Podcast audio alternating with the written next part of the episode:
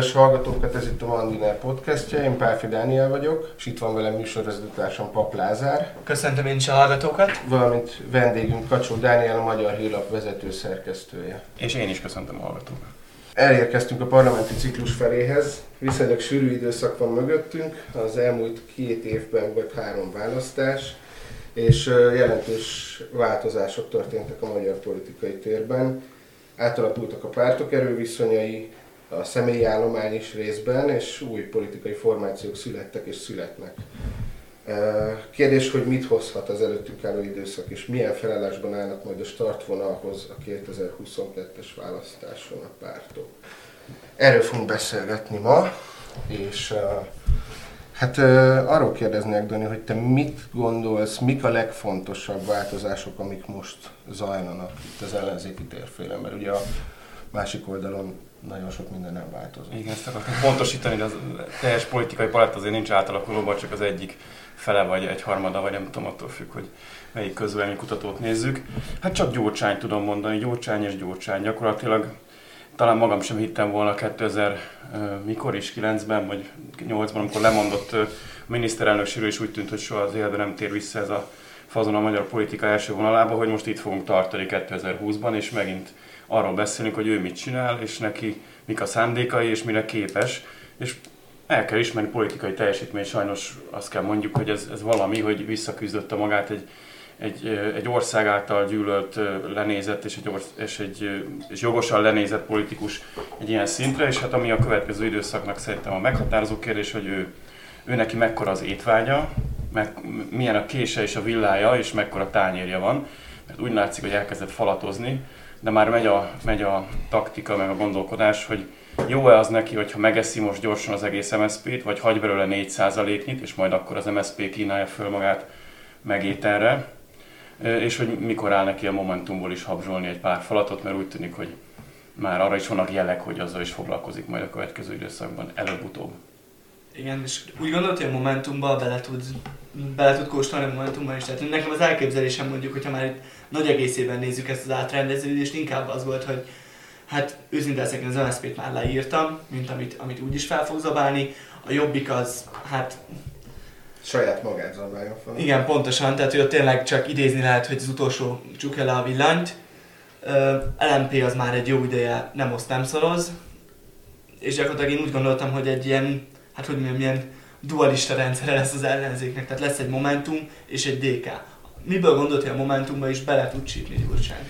Hát két gondolatom egy, ez egyik az az, hogy a Gyurcsány személyiségéből fakad, aki azért végignézte velünk együtt az elmúlt 30 évet, a rendszerváltozás utáni párt változásokat, amiben tényleg csak a Fidesz, illetve a fidesz KDNP az egyetlen tartós és még meglévő és sikeres elem, az összes többi az mind folyamatos mozgásban volt, és azért emlékszünk egy MSP SDS tandemre, ami valóban felsejlik, hogyha mondjuk az EP választás eredményből indulunk ki, és akkor nézhetjük úgy, hogy abból a Momentum és a DK jött ki a legjobban, és akkor ez egy ilyen logikusnak tűnő felállás, hogy van egy ilyen kisebb, ilyen liberálisabb 21. századi formáció, mondjuk így, ugye a két névgazda az már nem nagyon büszkén mondja ezt a kifejezést, ugye a Jobbik és az LMP, hát akkor lehetne az újabb, legújabb 21. századi párt a Momentum, és a DK pedig egy ilyen, az MSP vonalát, egy ilyen balosabb, európai, nem tudom, mert magam sem igazodom ki, ezeken a kifejezéseken, hogy mit jelentenek pontosan, de egy ilyen vonalon mozgó nagyobb formáció, és akkor egy ilyen egy, egy elefánt, meg egy kisegér, és akkor egy dübörögnek a hídon, és ilyen szép, szép kis csomag. Csak szerintem, szerintem Gyurcsány Ferenc abból indul ki, hogy ezt megtanulta, hogy milyen az, amikor egy, egy mondjuk, hogy a farok csó, csóválja a kutyát. Tehát neki nem hiszem, hogy hosszabb távon az lenne a szándéka, hogy ők kiegyezik egy ilyen fiatalos csapattal, amit úgy hívnak, hogy Momentum. Ki itt a farok? Hát a Momentum mondjuk, hogyha abból indulunk ki, hogy ez, ez nem, nem, nem idézhető verzió, és hatalmas idézőjelek jelennek meg, amikor ezt kimondom. Nyilván, hogyha szövegben ezt leírnánk, de, de valami ilyesmire gondolok, hogy amit annak idén az SDS bizonyos ö, ö, taktikailag fontos minisztériumok megszerzésében, a koalíciós kormányokban, a Momentum is egy ilyen szerepre predestinált, de azt gondolom, hogy Gyurcsány Ferencnek ez nem kell. Tehát lehet, hogy egy, egyelőre még kiegyezik ezzel a felosztással, és azt mondja, hogy előbb megeszem az MSZP-t, édes a bosszú, meg amúgy is olyannyira szánalmasak, hogy magukat kínálják föl megételre, és aztán utána következik a Momentum. De ezt mondom, csak egy prognózis, és Gyurcsány Ferenc eddigi munkájából indulok ki, amikor erre gondolok. Kulhalmi Ágnes, ha jól emlékszem, éppen tegnap nyilatkozta, hogy az MSZP nagy és erős. Hát igen, Kulhalmi Ágnes idézetekből nyilván akár magának az MSZP-nek a bukását is le tudnánk írni. Ebben léthetjük Bangónét is, akár Szanyi Tibort is. Tehát úgy látod, hogy, hogy az MSZP-nek gyakorlatilag vége, csak az a kérdés, hogy mikor olvadnak be a DK-ba. Szerintem gyakorlatilag vége. Igazából már egy, egy dolog szól mellettük talán, ami miatt még, mégsem lehet mondjuk egy ilyen végre lehetett írni nekik, mert azért mégiscsak egy olyan szervezettel bíró párt, amelynek vidéken talán még mindig az infrastruktúrája, még hogyha csak nyomokban tartom az infrastruktúrát, akkor is kiterjedte, mint mondjuk a DKE, amelyik véletlenül még mindig küzd azzal, hogy vidéken erősítse a pozícióit. Itt arra gondolok, hogy aktivisták, irodák, infra, mit tudom én, eszközök, amelyekkel a helyi pártjetet kell szervezni. Helyben beágyazott politikusok, akár tagok, tehát akiket ott a önkormányzati szinten akár ismernek az emberek. Tehát. Igen, igen. Ilyenből szerintem a DK-nak még mindig lehet, hogy bizonyos részén az országnak kevesebb van. Bár a Szanyi Tibor, aki ugye már szintén nem szocialista, utalt rá, nem tudom, néhány korábban által elfelejtett nyilatkozatában, hogy hogy már ez a, ez a hálózata is nagyon meggyengült a, az MSZP-nek. Tehát ez, ez lehet, hogy még létezik, de már inkább csak egy ilyen szellemvilág. Ettől függetlenül ez lehet az egyetlen esély az MSZP-nek, az egyetlen adóász a kezében, amikor tárgyal akár a DK-val, akár a Momentummal, hogy neki még van ilyen. Bocsánat, igen, tehát hogy itt, itt Budapesten azért elő tudták még húzni. Tehát hogy az volt az érzés az embernek például, amikor megválasztották Karácsony Gergelyt, hogy az új, tehát a Momentum, aki ugyancsak viszonylag jól jött ki ebből az egészből, nem igazán tudott hova nyúlni, amikor emberekhez kellett nyúlni, és az MSZP tudott hova nyúlni, előhúzni a régi embereit, Pontosan. ugye Draskovics, mint nagy visszatérő, vagy gondolhatunk egyéb kevésbé ismert figurákra is. Tehát hogy azért az MSZP-nek városokban még biztos vagyok benne, tehát Budapesten legalábbis mindenképpen életben vannak, még ha ezt nézzük. Igen, ebből a szempontból a Momentum a lehető legrosszabb uh, helyzetben. Tehát ők kétségben egy fővárosi párt, és még így sem tudtak elég uh, fazont előkapni a uh, kalapból, amikor hirtelen lettek pozíciók, és uh, kellettek, kellettek emberek. Uh, Nekik ugye, így, igen, visszatérve a Momentumra, hogy igazából én, én így gondolkodtam erről az egészről, hogy ezért 22-ig nekik ugye az lesz a nagyon komoly kérdés, hogy kit tudnak. Tehát, hogy ez a tömbösödés ilyen módon folytatódik, akkor az a nagy kérdés, hogy ők, ki az, ember, akit ők ki tudnak találni Dobrev Klárával szemben. Mert ugye egyre inkább az látszik, hogy Gyurcsány már kezdi belengetni, hogy ezért Dobrev Klára, hogyha ne adj Isten, nem utasítja vissza a jelölést, akkor őt akár szívesen szívesen indítják, tehát a Momentumnak egy, egy ütőképes arcot kell kitermelnie, akit egy adott esetben mondjuk egy 21-es, vagy nem tudom, hogy tervezik, előválasztáson fel tudnak állítani Dobrev mellé. Nem tudom, hogy ez ki lehet, mert a Momentumban... Volt már egy ilyen, amikor fel kellett állítani valakit Kálmán Olga mellé, az előválasztás, igen, igen. amikor ugye Gyurcsány Ferenc Pontosan. megtrollkodta a, a nagy ellenzéki összefogást, és hirtelen a semmiből bedobta Kálmán logát, amit még mindig visszagondolunk, azért a meglepetések meglepetése volt, és az, hogy most elnökségi tag lett, szóval igen, Gyurcsány Ferenc a leg, legkülönlegesebb lény a politikai palettán, az biztos az ellenzéki politikai palettán, és ö, ö, akkor is ugye az volt a probléma, hogy jó, akkor a Momentumnak kötelező betenni valakit szintén a, a versenybe, oda rajt, rajthoz kell állítani, és, és egy, azóta is neve nincs ember, Kerpefonius Gábor, akinek emlékszem, hogy a szerkesztőségben is sokáig küzdöttünk, hogy megegyezzük a nevét, de őt állították csatasorba, és ö, ha valaki, akkor milyen neki kéne most jobban vitézkedni a nyilvánosságban, hiszen ő akkor azért kapott kommunikációs teret, hogy megmutassa magát, megmutassa a Momentumot, és azóta is ugye pozícióban van a, fővárosnál, de nem nagyon hallunk róla. Csak Fekete Győr Andrást hívják a tévéstúdiókba is, illetve a két EP képviselőt, akik nagyon hangosak és mondhatni hisztisek a brüsszeli viszonyok között, de itthon, itthon róluk sem hallunk túl sokat, úgyhogy valóban komoly káderhiány van a Momentumnál, ez biztos, hogy az egyik fal számokra, amit nehéz lesz áttörni illetve hát a vidéki eh, hálózatuk sem túl erős, bár egyébként ennek... Már ha van egyáltalán. Mert ez egyébként meglep, meglepő, meglepően jó eredményeket, viszonylag jó eredményeket értek el vidéken. Eh, ott van még ugye Karácsony Gergely, akiből most főpolgármester lett, tehát ő feltétlenül nem lesz miniszterelnök jelölt. Most mondanám, hogy a helyében nem lennék, de ez furcsa hangzik. Hát Szerintem sem ez. Sokak szerint ő belőle akár egy új Demszki lehet, akit újra és újra majd megválaszt a főváros. Sőt, vannak, akik szerint már most az. Uh-huh. Kérdés, hogy akkor, akkor ki lehet, hogyha nem Dobrev Klára, mert hogyha ne találtál visszautasítja. Elképzelem azt, hogy Dobrev Klára visszautasítja, hogy á nem, Feri, nem, nem. Inkább nem szeretném. Nehéz elképzelni, vagy nekem. Igen, egy esti vacsorán, ahol lehet, hogy éppen Karácsony Gergely is ott van, mint megtudtuk, hogy vacsorázni szokott Gyurcsány Ferenc. A Horváth Csabával ebédel Gyurcsány Ferenc, rendszeresen a hol másút, mint a szociálisan érzékenyek törzs helyén a Kempinski egyik éttermében. De hogyha ő egész nap ennyi emberrel eszeget, akkor nem tudom, hogy egyébként mit csinál. Hát most a Magyar Narancsnak adott egy interjút, amiben elmondta azt is, hogy reggel 9-től azt hiszem délután 2-ig, tehát utána 4-től megint egészen estig, folyamatosan az ellenzéki szereplőkkel, illetve a, Sőt, a vidéki polgármesterekkel, és, és hát alakítják a a dolgokat próbálnak kitalálni mindenfélét, hogy majd mi legyen akkor 22-ben. De beszéljünk egy kicsit a Jobbikról is, amelyik a EP választás másik nagy vesztese volt, és hát láthatóan most, most szintén komoly átalakulás van a pártban. Megválasztották ugye elnöknek Jakab Pétert, aki elég komoly tisztogatást hajtott végre. Mi lesz a jobbikkal? Lesz-e még jobbik 22-ben? Hát hasonló gondolataim támadnak, mint az MSZP esetében, csak ugye egészen más történet és egészen más előzmények jellemezhetők a két, más előzmények jellemezhető a két párt.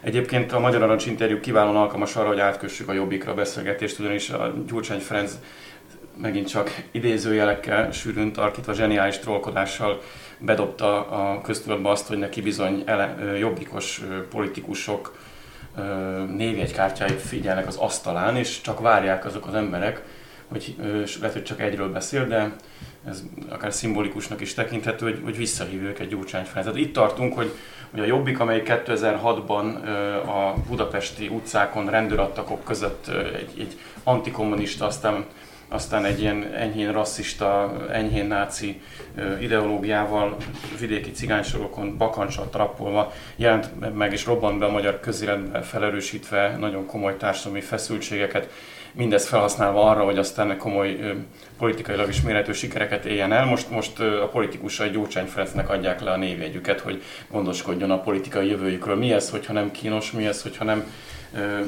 mondjuk úgy balsejtelem a jobbikos politikusok számára.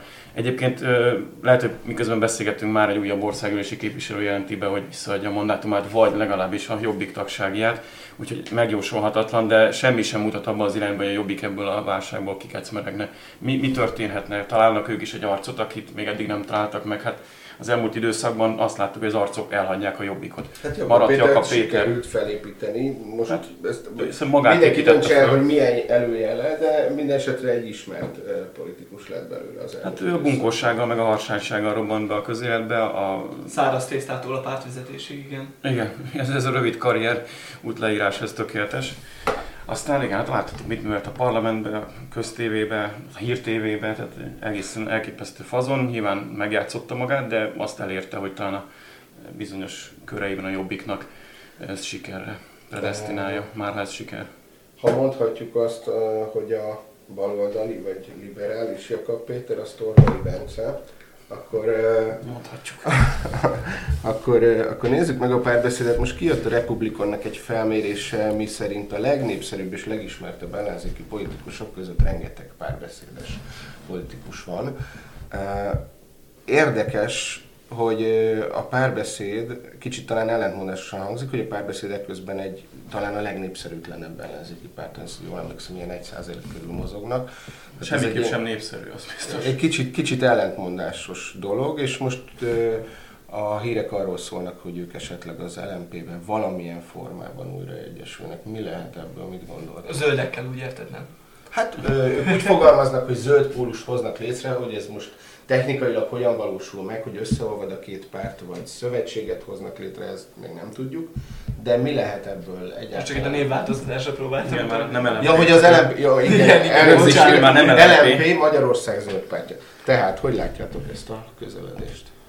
Hát szerintem így se lehet megmondani, mi fog történni. A párbeszéd egyébként egy nem létező párt, tehát ha eddig beszéltünk arról, hogy a Momentumnak mondjuk kihívást jelent a, a pártstruktúrát működtetni, aktivistákat összeszedni vidéken, vagy egyáltalán irodákat működtetni, hogy van-e tagság egyáltalán értelmezhető de pártméretben értelmezhető méretben. Akkor... a főpolgármester. Tehát. Hát mert ő egy, egy, egy szuverén figura, amit annak idején idézőjében szuverén, de egy önálló arcú politikus, aki mondjuk eszembe róla Mengyesi Péter, ő sem volt szocialista, mégis a szocialisták úgy érezték, hogy importálni kell valakit.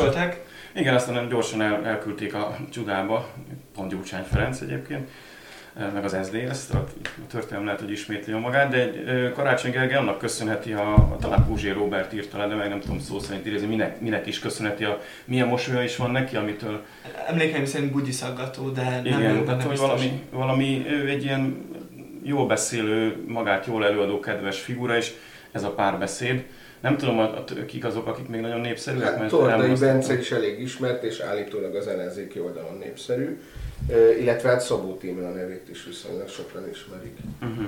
A Republikon felmérése szerint. Nyilván ezek, az, ezek a fazonok, akik a, a teljes ellenzéki önfeladás és feloldódás propagálói. Tehát ők azok, akiknek miután nincs saját pártjuk, nincs saját hátországok, nincs klasszikus értelemben politikai tőkéjük és teljesítményük, ezért ők ebben a nagy közös ellenzéki akciócsapatban mutatták meg magukat. Lehet, hogy itt ekkor ismerte meg őket a, az úgynevezett ellenzéki nyilvánosság, és ezért mérhetően valamilyen fokon az ő népszerűségük, mert, mert biztos vagyok benne, hogy ő egy ilyen nettó protest szavazó, akinek Orbán Viktor sose lesz a miniszterelnöke, nincsenek olyan nagyon sokan egyébként, akik így gondolkodnak, azoknak imponál egy ilyen politikai teljesítmény, vagy nem tudom, minek nevezzem, aktus, amit ezek a, ezek a népszerű párbeszédes politikusok művelnek. De mint párt, a párbeszédről szerintem nem beszéltünk komolyan. Igen, egyetértek én is, tehát karácsony felépítették valaminek, és meg is volt hozzá az imázs, viszont tehát egy, egy Tordai Bencét, vagy egy Szabó Tímát szerintem,